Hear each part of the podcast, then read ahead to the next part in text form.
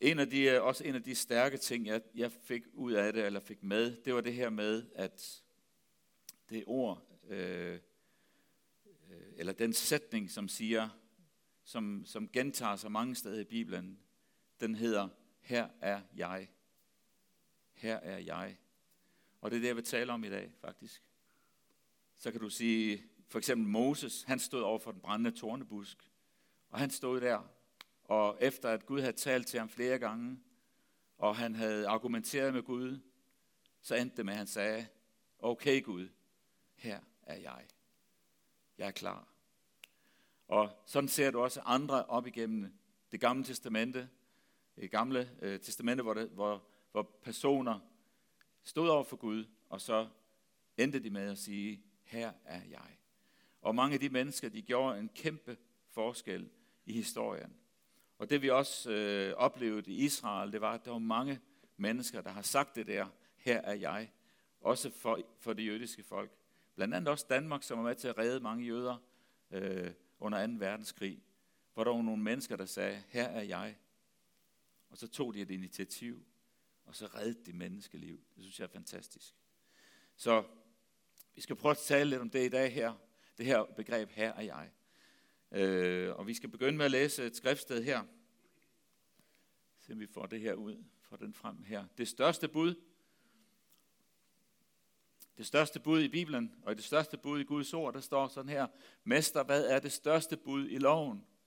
Han sagde til ham, du skal elske Herren din Gud af hele dit hjerte, hele, dit, øh, hele din sjæl og hele dit sind. Dette er det største og det første bud. Men der er et andet, som står lige med det. Du skal elske din næste som dig selv. Og det står i Matteus evangelie kapitel 22, vers 36 til 40. Og det her, det taler jo om at tro på Gud og gøre hans vilje, og at elske Gud og at elske din næste.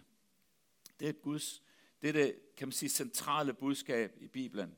Det er det her med at elske Gud af hele dit hjerte, og elske din næste af hele dit hjerte. Begge dele. Der står her, det står lige. De her to bud står lige. Det vil sige, man kan ikke bare sige, jeg elsker Gud, og så stop der. Nej, hvor jeg elsker Gud. Fuld stop. Du bliver nødt til at tage det andet med os, som Jesus han siger. Jeg elsker Gud, og jeg elsker også min næste. Så det er det, som er, er så, så stærkt også i, i evangeliet, det er, at evangeliet er en, et, et budskab om tjeneste. Det er et budskab om at tjene Gud og at tjene hinanden. At tjene mennesker. At tjene, ja, den verden, som Gud han har sat os i her. Og øh, derfor så er det her et meget, meget stærkt budskab til os også, om at stille os til rådighed for tjeneste. Og jeg, skal, jeg sad og, og forberedte mig til det her budskab, og jeg kunne ikke finde ordet, jeg skulle dele. Jeg kunne simpelthen ikke finde ordet. Jeg blev ved med at søge. Jeg ved ikke, om I... Om I nej, det ved jeg ikke, om I, det har jeg nok aldrig prøvet. Men, men det der med lige at finde, hvad er nøglen? Hvad er ordet, ordet, du vil have, jeg skal dele i dag? Man kan jo sige så meget, ikke? og man kan bruge så meget tid, men hvad er det for et ord, Gud har til os i dag? Hvad er det, der passer lige til os? Og så stod jeg op en tidlig morgen, øh, satte mig ind i stuen, og så lige pludselig så slog det mig som lyn fra en klar himmel. Bum! Og i løbet af kvarter, så har jeg skrevet prædikenen. så skulle jeg selvfølgelig lige skrive den rent og sådan noget. Ikke? Men altså, jeg havde konceptet, jeg havde prædikenen, jeg vidste, hvad det var. Og sådan er det nogle gange med Guds ord. Det er bare det, vi skal søge. Peter Sukahiro, han sagde faktisk sådan her, i, da vi var på møde der på Karmelsbjerg, at Gud har en evne til at skjule sig. Han skjuler sig nogle gange, og det er derfor, der står, søg, og du skal finde. Gud er ikke bare sådan, han er her altid. Han skal også findes. Man skal søge efter ham. Man skal opdage ham. Så, og det havde jeg ikke lige tænkt på. Det synes jeg faktisk var ret, ret stærkt sagt. Fordi vi har altid tænkt, at Gud er der altid, og Gud kan vi altid henvende os til, og det kan vi også.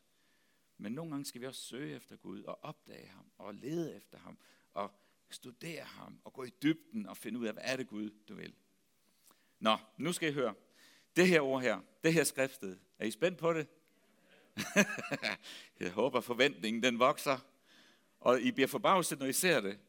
fordi det er faktisk meget enkelt, og det er meget, meget kendt skriftsted. Men sådan er det nogle gange. Så kommer der ny. Uh, det vi skal se, det er, oh, der kom den.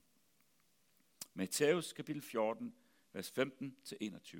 Og nu har jeg sat det her på, så I ikke behøver at slå op i Bibelen. Men hvis I har en Bibel, er det selvfølgelig også godt.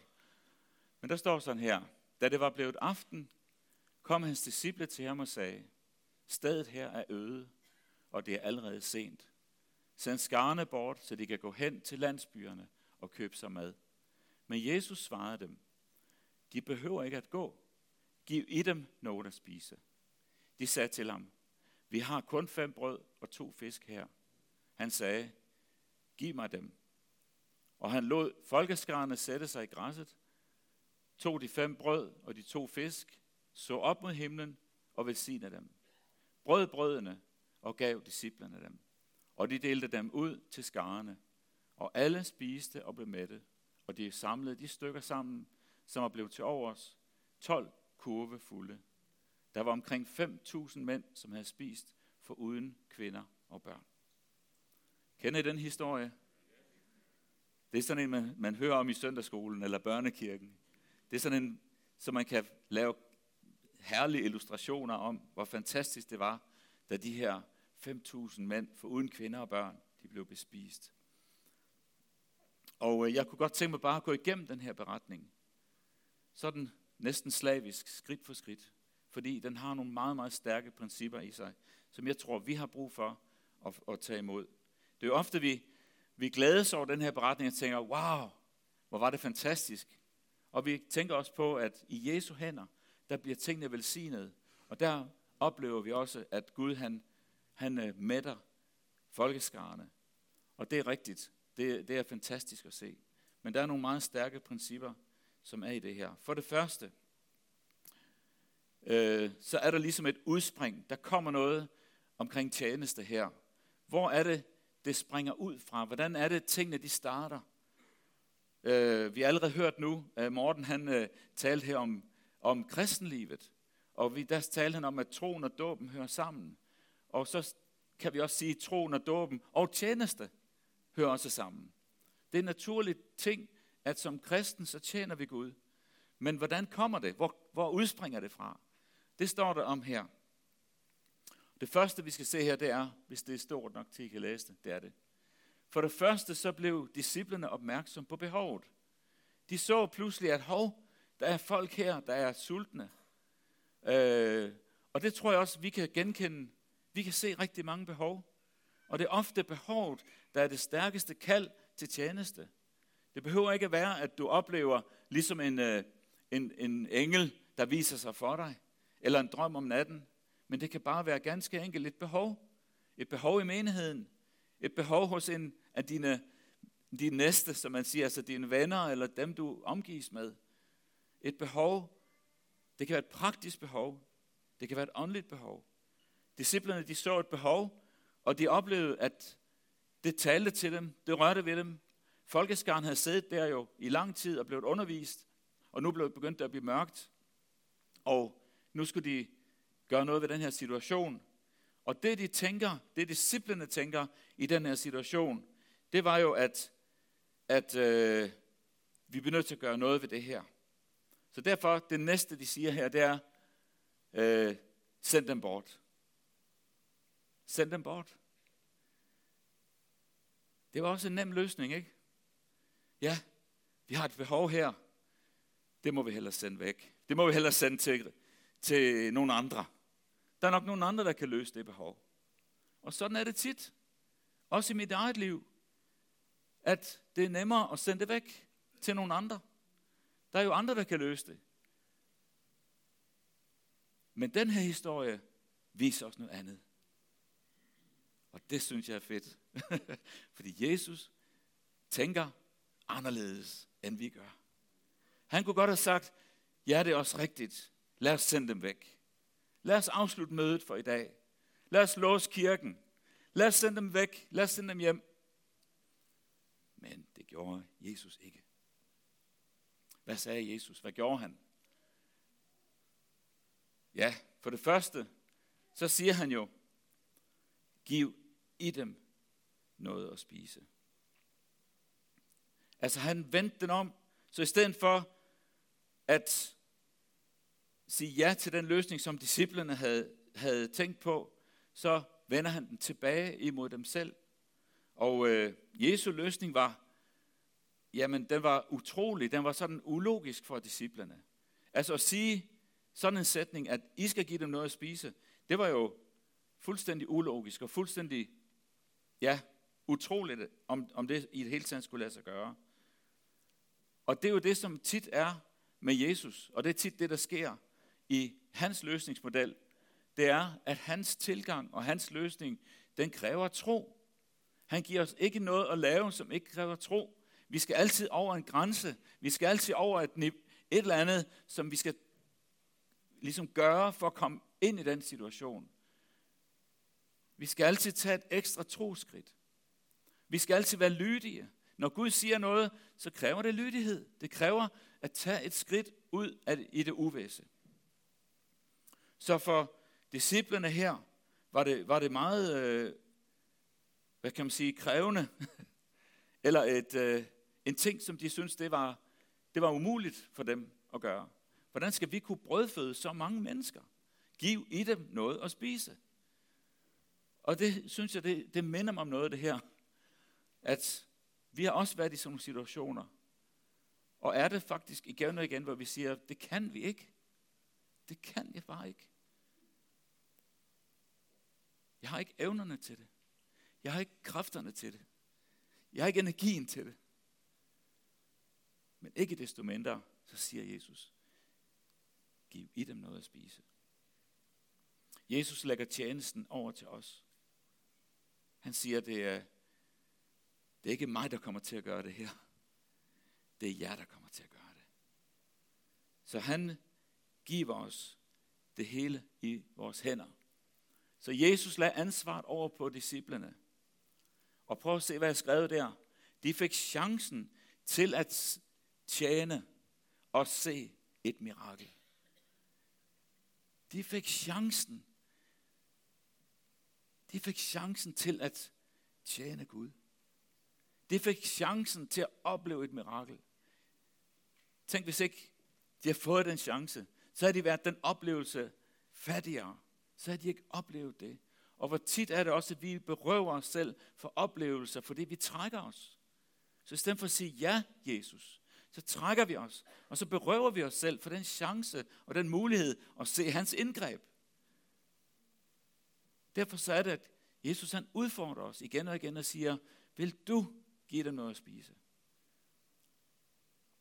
Så Jesus han,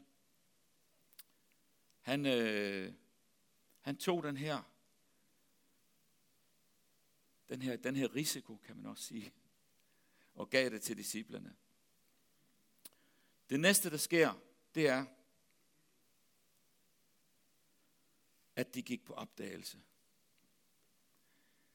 Nu siger Jesus, giv i dem noget at spise. Okay, nu må vi ud og finde noget at spise. nu må vi finde noget mad. Jamen, for alverden finder vi det henne. Jeg kan lige forestille mig, de her 12, eller hvor mange disciple de var, de begyndte at, at kigge sig omkring, hvad kan vi finde, hvad kan vi, hvad har vi, hvad har vi, hvad har vi, hvad har vi. Desperationen stiger, blodtrykket stiger. Uh, hvad gør vi? 5.000 mennesker står og kigger på dig og venter og venter på at få noget mad. Og, og hvad gør du? Hvad gør du i sådan en situation? Du har ingenting. Hold da op. Jeg har været i sådan en situation nogle gange, hvor man simpelthen er virkelig langt ude. Og så er det jo så det fedeste, undskyld, det mest fantastiske, det er jo, at Gud tager imod det, vi har. Halleluja. Han forventer ikke, at vi skal komme med tre lastbilfulde fyldt med mad, når ikke vi har den, vel? Han tager imod det, vi har. Det disciplene kunne finde, efter de har søgt måske en halv time, og gå rundt og kigget alle mulige steder, så fandt de endelig noget mad. Fem franskbrød og to slatne fisk. Det var det, de fandt. Så kan du tænke, det er for ringe. Det kan vi da ikke gøre noget med det her. Det er da alt for lidt. Men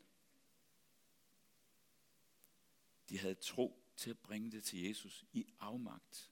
Jeg kan forestille mig, hvor flove de har været. Jesus, det går nok ikke meget, det her. Jeg har kun det her, Jesus.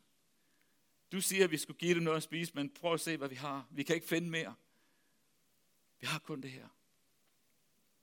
I afmagt. Måske endda, de var flove. Måske endda, de var, ja, skammede sig. Hvor, hvor er vi henne? Hvad er det for en, for en disciple, jeg er? Hvad er det for en tjeneste, jeg er i? Det er da for dårligt, at jeg ikke har mere. Kender du den følelse? Det er ikke sikkert, du gør, men jeg kender den. At nogle gange føler man, at det er for lidt, jeg har. Jeg har simpelthen for lidt. Det er også for dårligt, at jeg ikke kan give mere, at jeg ikke kan gøre mere. Der er en hel verden, der lider. Der er en hel menighed her, der skal brødfødes. der er en hel masse problemer, der tårner sig op. Og jeg har, ikke, jeg har det ikke. Jeg har så lidt at give. Der er ingenting. Men det lille, jeg har, det giver jeg. Det finder jeg frem. Jesus, jeg har bare mig selv. Jeg har lidt. Det kommer jeg med. Her, Jesus. Værsgo. Fantastisk. Det her, det er tjenestens udgangspunkt. Hvis ikke vi ydmyger i vores tjeneste, hvis ikke vi tjener Gud ud fra et ydmygt hjerte med det lille, vi har, så kan vi ikke tjene Gud. Gud forventer ikke det store. Han forventer ærlighed, oprigtighed, ydmyghed. Han forventer, at du giver det, du har. Det, du, det, du har i dine hænder, det, du har. Om så det er så lidt, så lidt, så er det alligevel nok. Prøv at tænke på, hvor let det her var i forhold til 5.000 mennesker. Og alligevel, så lykkedes det at brødføde måske næsten 10.000 mennesker med det her lidt, de her få brød og fisk. Og sådan er det også med os. At det lille, du har, det kan Gud gøre til noget mægtigt stort. Det kan han. Og jeg ved godt, at vi har hørt det før, men det, jeg siger det igen. Jeg siger det med profetisk salvelse i dag. Ikke som en søndagsskoleberetning, men jeg siger det med profetisk salvelse til dig, som lytter, som ser, som hører det budskab her. At Gud vil bruge dig med det lille, du har. Og du skal ikke, du skal ikke mane dig op. Du skal ikke vente i overvis på at blive stærk nok, på at have, have nok. Du skal give det til Gud i dag, det du har. Du skal tjene Gud i dag. Tænk, hvis disciplene har sagt, vi skal lige ud og handle først. Tænk, hvis de var gået ned i Tiberias og købt ind og kommet tilbage, så var folket jo sultet. Eller også var de gået, gået væk. Det kan være, at de var gået hjem, fordi det tog for lang tid. Og sådan kan det også nogle gange være med os. Nogle gange så taler Gud, så det er nu, det handler om. Det er ikke først i morgen. Det er ikke først om et år eller om ti år. Det er nu, Gud har brug for dig. Derfor så skal vi tjene Gud i lydighed, i den afmagt, vi har. Nå, så skete der noget. Tjenestens hemmelighed kalder jeg den her, vers 18. Det synes jeg er fantastisk. Det var Jesus, han sagde, giv det til mig. Det synes jeg, det er så fantastisk. Giv det til mig. Det lille, jeg har, så siger Jesus, giv det til mig. Kom med det. Og hvor er det fantastisk at give det til Jesus. Hvor er det fantastisk. Fordi Jesus, han tager imod det. Og han vil bruge det. Han vil gøre noget med det. Han siger ikke, okay, gå nu ud og gå i gang med at dele ud. Tænk, hvis han havde gjort det. Så havde der kun måske blevet til måske 10, 15, 20 mennesker. Han siger, giv det til mig. Og det synes jeg, det er det stærkeste, det er den her overdragelse. Jeg kommer til at se i de her vers her, der foregår, foregår flere overdragelser. Først så overdrager disciplene brødet og fisken til Jesus. Og når Jesus har haft det og gjort det, vi skal snakke om lige om lidt, så overdrager han det igen til dem. Der finder sådan en overdragelse sted, og det gør der også i dit og mit liv. Der finder en overdragelse sted fra dig til Jesus. Først og fremmest. Det du er, det du har, det du er fyldt med, det du, ja, jeg vil også sige, din komme til korthed, dine frustrationer måske. Jeg kan forestille mig, at disciplerne, de har haft mange, mange følelser, og de kommer med det her brød og de her to fisk. Jesus han siger, giv det til mig. Det er også som en befaling næsten, Jesus siger, giv det til mig. Ikke, vil du ikke godt give det til mig? Giv det til mig. Kom nu med det. Giv det til mig.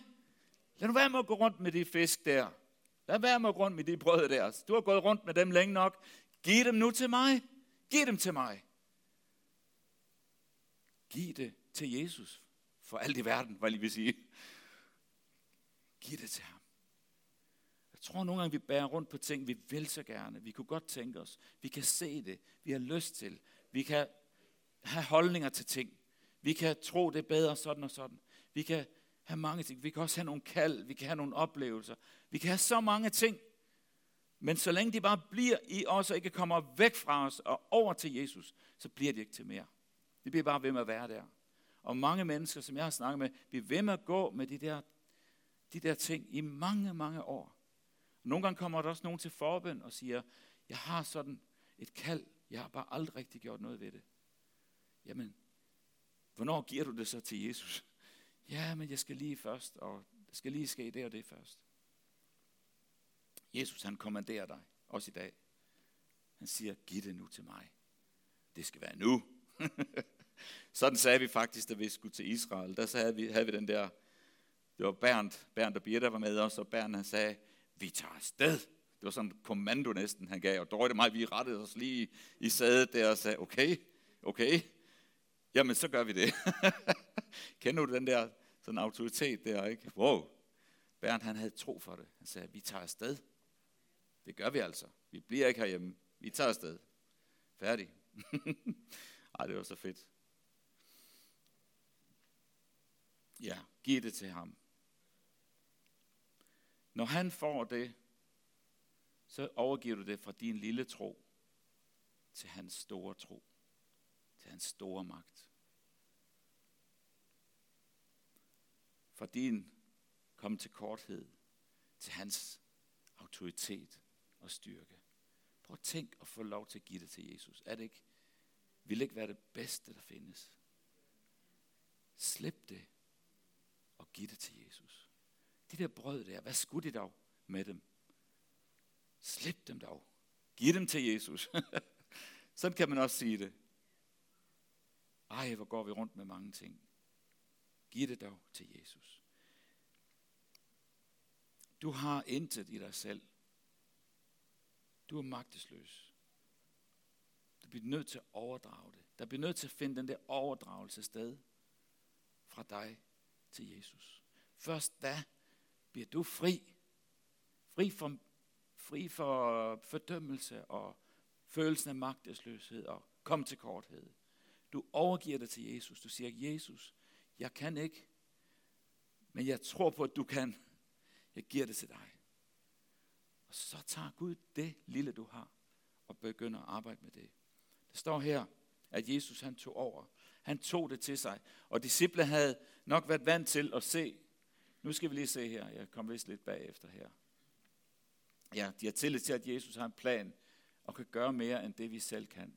Fra din lille tro til hans magt og evne, og fra afmagt og ydmyghed til overgivelse og lydighed. Så tog Jesus over. Halleluja. De så op til ham. De har været vant til at følge ham jo. Så de tog den der stilling, og den synes jeg er så fantastisk og vigtig. Vi tager den der stilling, hvor vi overdrager tingene, og så venter vi. Så venter vi. Og der ved jeg godt, at vi har nogle gange travlt. Herre, nu vil jeg gerne se resultaterne, det skal gå stærkt. Jeg vil gerne se, at der sker noget. Men vi venter. Jeg kan forestille mig, at disciplerne, de tænkte, jamen Jesus, det er snart ved at være spisetid. vi skal have aftensmad nu. Folk er sultne. Nu begynder de snart at råbe af os. Men de bliver nødt til at vente på Jesus. Jesus, han tog det fra dem. Og sådan er det også med os. Jesus tager det fra os, og så venter vi, og så overgiver vi os. Og så hviler vi. Så hviler vi i, at han har styr på det. Og den der hvilestilling, den er så vigtig for en kristen. At vi hviler i, at Gud har styr på det. Gud har styr på det. Også uden dig. Så skal Gud nok få sit værk igennem. Det var fantastisk. Her hviler de. Og han, øh, han oplever, eller de oplever bare, at, at få lov til at hvile. Nu har de givet det til Jesus.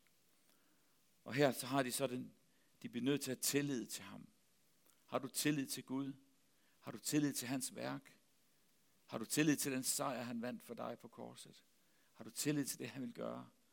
De havde tillid til, at Jesus han havde styr på det. Så, så skete der noget næste. Det næste skridt, det var, skal vi lige se her. Det næste skridt, det var, at Jesus velsignede det. Og det, der synes jeg er stærkt her, det er, at Jesus han så miraklet, før de så det. Han, havde, han, han så det der brød. Han så de der fisk. Og for Jesus, der var det her nok mad til 5.000 mennesker, for uden kvinder og børn. Han så faktisk miraklet, før de så det. Og det står der også om i Bibelen, at, at øh, sådan er det med troen, at den ser ting, før det er, som om det var. Og sådan så Jesus det. Han så de der brød. Han bebrejdede dem ikke og sagde, det er for lidt. Han så brødet og fisken, og så inde i hans hjerte, der var der allerede mad nok til 5.000. Og sådan er det også med os, når vi tjener Gud. Det kan godt være, du siger, jamen, øh, jeg har ikke så meget. Men for Jesus er det meget. For ham er det nok til at forandrer hele verden. Helt fantastisk. Fordi han, når han får det i sin hånd, og under sin velsignelse, så bliver det til mere. Så bliver det til meget mere end det. Så kommer det næste, det er troskridtet. Fordi der sker så det, at Jesus han giver det tilbage til disciplene igen. Åh oh, nej, Jesus, nu troede jeg lige, du havde det hele. nu troede jeg, du havde styr på det hele. Nu kunne jeg slappe af, jeg kunne bare kigge på dig og forvente et mirakel, og Gud han vil gøre det hele. Men tænk, Jesus han tog det her og gav det tilbage. Hvor meget tror jeg, de fik tilbage? Fem brød og to fisk. De fik det samme tilbage, som de havde givet ham. Ej, helt ærligt, det var ikke ret meget. Jamen Jesus, har du, har du, har du styr på det her? Vi kan da stadigvæk ikke, vi kan da stadigvæk ikke brødføde alle de her mange mennesker med det. Men det krævede to skridt af dem. Det krævede, at de tog imod det og tog det tilbage. Så Jesus gav dem det tilbage, og Jesus har tillid til dig, når han giver dig det tilbage. Så det, du har givet til Jesus, det får du tilbage, fordi Jesus han har tillid til dig. Han ønsker at bruge dig. Og han tror på dig. Wow. Tror Jesus på mig? Ja, han gør. Han tror på dig. Han tror på, at det du kan gøre, det har betydning. Han tror på, at når du deler det ud, han er velsignet, så bliver det til noget. Så bliver det til velsignelse for andre. Han tror på dig. Du får opgaven, redskabet. Du får nådegaven, har jeg skrevet her. Du får udrustningen. I det, at Jesus giver dem det tilbage, så får de alt det her. De får ikke bare brødet tilbage, de får hans autoritet til at dele det ud. De får hans tillid og hans tro på, at de kan gøre det. De får hans opbakning og hans øh, beskyttelse. De får hele pakken, de får udrustningen til at begynde at gå ud med det. Så det er det, der sker, når du tjener Gud. Det her lyder meget vildt ikke? og fantastisk. Men i det små, i dig og mig, når vi tør stille os frem, når vi tør gøre noget, når lovsangerne går frem om morgenen her og begynder at øve sig, så har de kun det lidt, de har. Men de giver det til Jesus. Og Jesus begynder at arbejde med det. Og når vi så hører Jakob synge her, så bliver vi sådan helt tænkt bare, wow, Jakob, hvor fik du det fra? Det var da helt vildt. Det var da helt fantastisk. Halleluja. Helligånden kom. Det har Jakob ikke tænkt på. Men han har givet det til, til Gud i tillid. Og så, får, så giver Jesus ham det hele tilbage igen. Spil nu, Jakob. Syng nu, Jakob. Pris Herren. Og så kommer Guds salvelse, så kommer Guds velsignelse. Halleluja. Sådan er det også, når jeg prædiker. Jeg var da ikke super, super inspireret her i morges klokken halv syv. Vel, det var jeg ikke. Der var jeg rimelig træt og søvnig. Men jeg overgiver det til Gud. Siger Gud, nu har jeg fået det her ord, jeg giver det til dig. Så, ja, så har han det lidt hos sig. Og så giver han det tilbage til mig. Og så skal jeg levere det. Og så kommer det tilbage i en anden kraft, end da jeg forberedte det. Jeg kan mærke Helligåndens kraft, når jeg taler. Og det er ikke fordi, det kommer fra mig. Det kommer fra Helligånden. Det, det er sådan der. Og derfor, når du tjener Gud med det, du skal, så vil Gud give dig sin kraft, sin udrustning. Og du vil udføre det med hans autoritet. Om så det er at tjene ved borgerne, hvad jeg lige vil sige, eller om det er at tjene her på platformen, eller om det er at gøre noget for nogen, eller om det er at bede for nogen, besøge nogen. Gå i Guds kraft. Du går ikke bare sådan, jeg går bare, jeg går bare på besøg, som jeg plejer. Nej, Jesus, jeg giver det til dig. Jeg forventer, at du vil sige det, jeg skal nu, og nu går jeg. Nu går jeg i tro på, at du vil sige det. Og så kan du bede en bøn med autoritet og med kraft for din nabo, eller din ven, eller din familie, eller hvem det nu er, du tjener. Fordi Jesus er med dig. Amen. Tro på hans gave, ikke på din egen, har jeg skrevet her. Stil dig til rådighed i lydighed. Ja. Sig, ja herre, her er jeg. Ja herre, her er jeg. Det vil jeg gøre.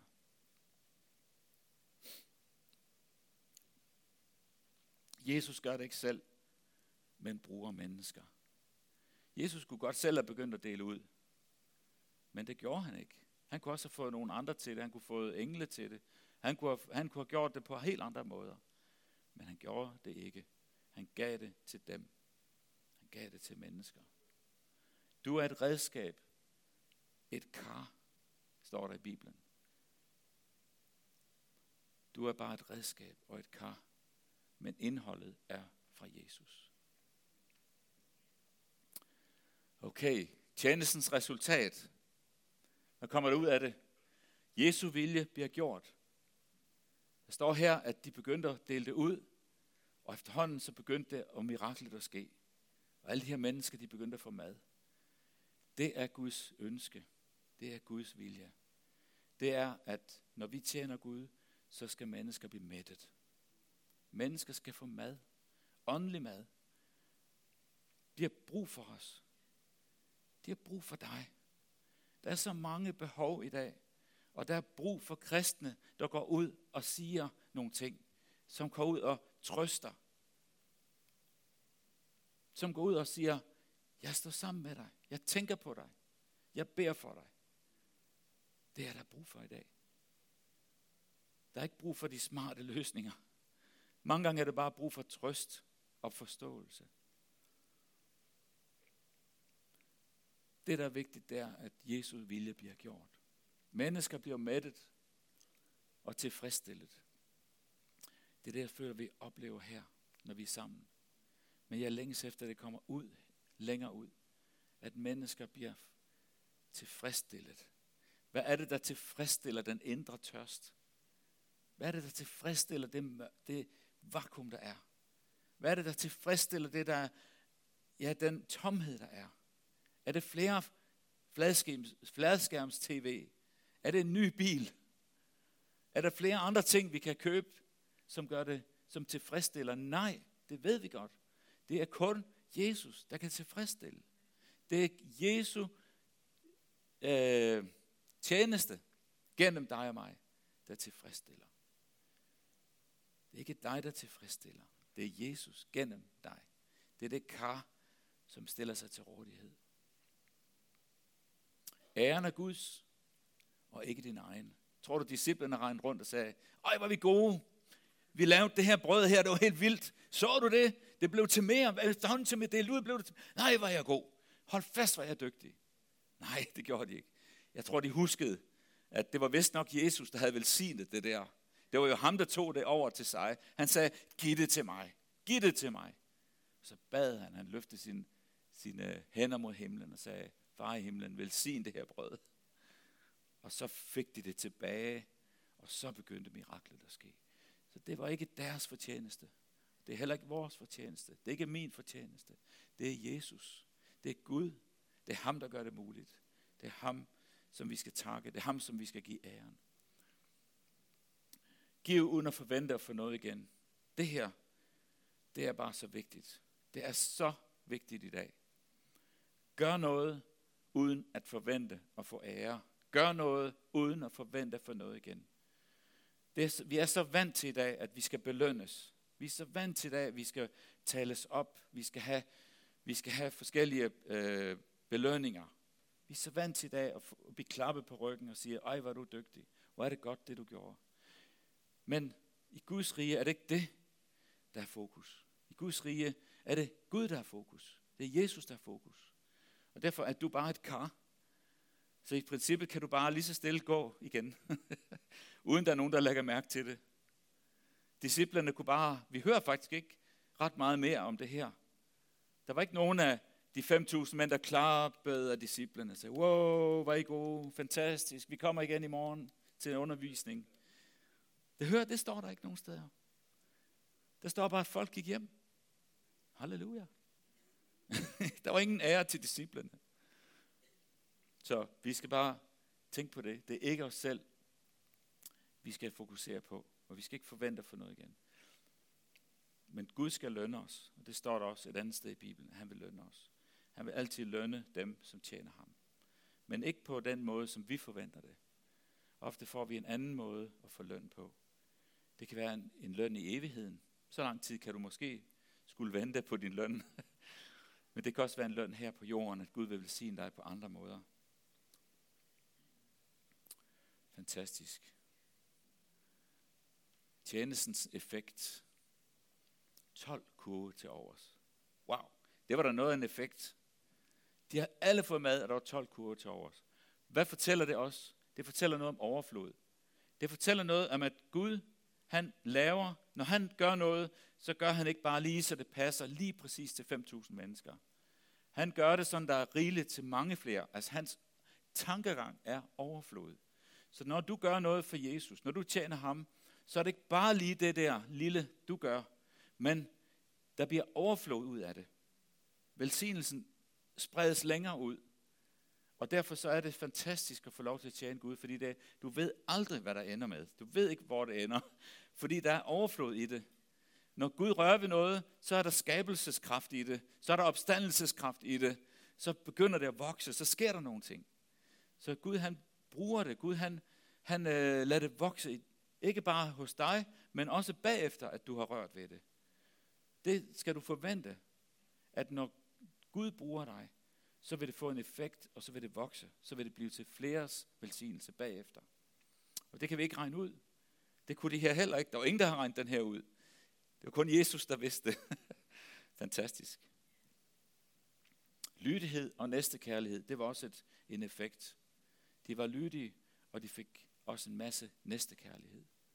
Troen på Jesus og hans værk gennem os, det er også en effekt, at vi får mere tro. Altså når du har prøvet det her og arbejdet med det, så vokser din tro, og du får mere ud af det. Hans lydighed, eller din lydighed fører til hans yderligere overflod i dit eget liv, fordi næste gang, så har du lært det. Næste gang har du lært ham at kende.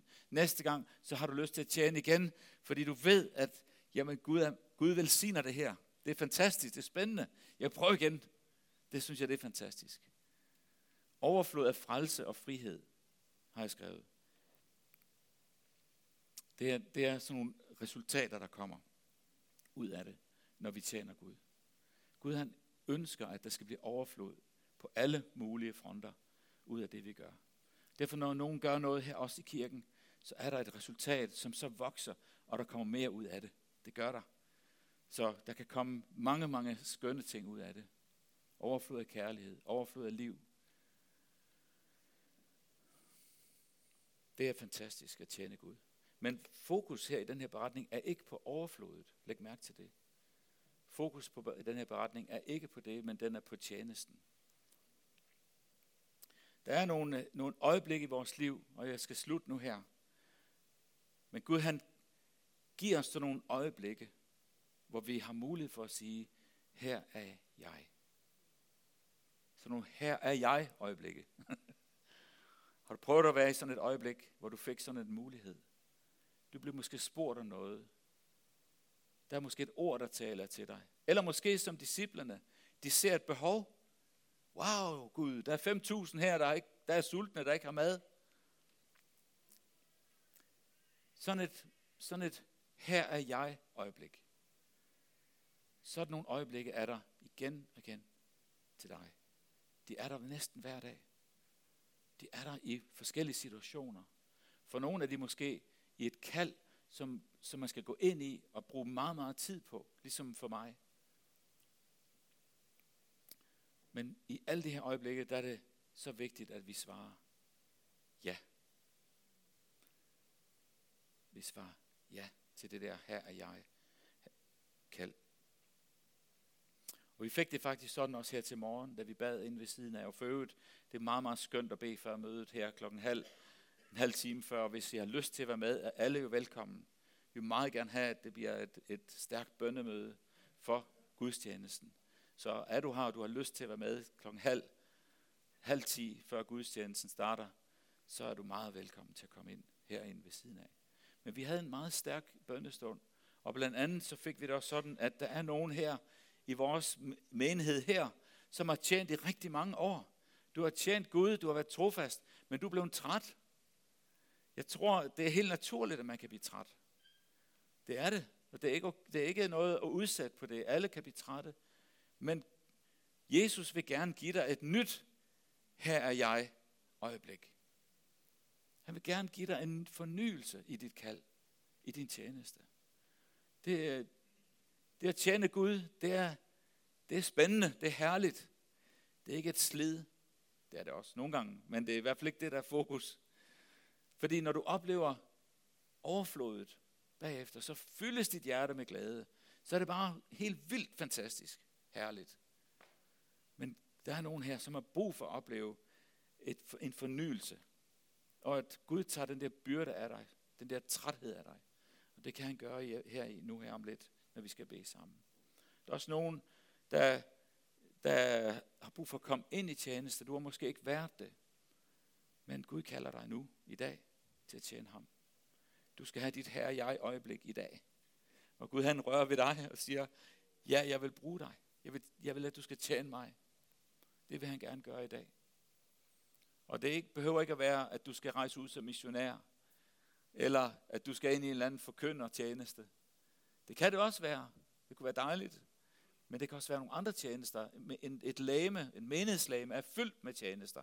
Det står i Bibelen, at alle lægemets læmer, alle lægemets lemmer, tjener hinanden på kryds og tværs. Prøv at tænke på din egen krop. Alting skal jo fungere. Derfor er der brug for rigtig mange hænder. Rigtig mange tjenester. Det kan også være, at Gud har lagt noget ned på dit hjerte, hvor du tænker, det her kunne jeg godt tænke mig at gøre, men du har aldrig rigtig gjort det. Du har ikke haft mulighed for det.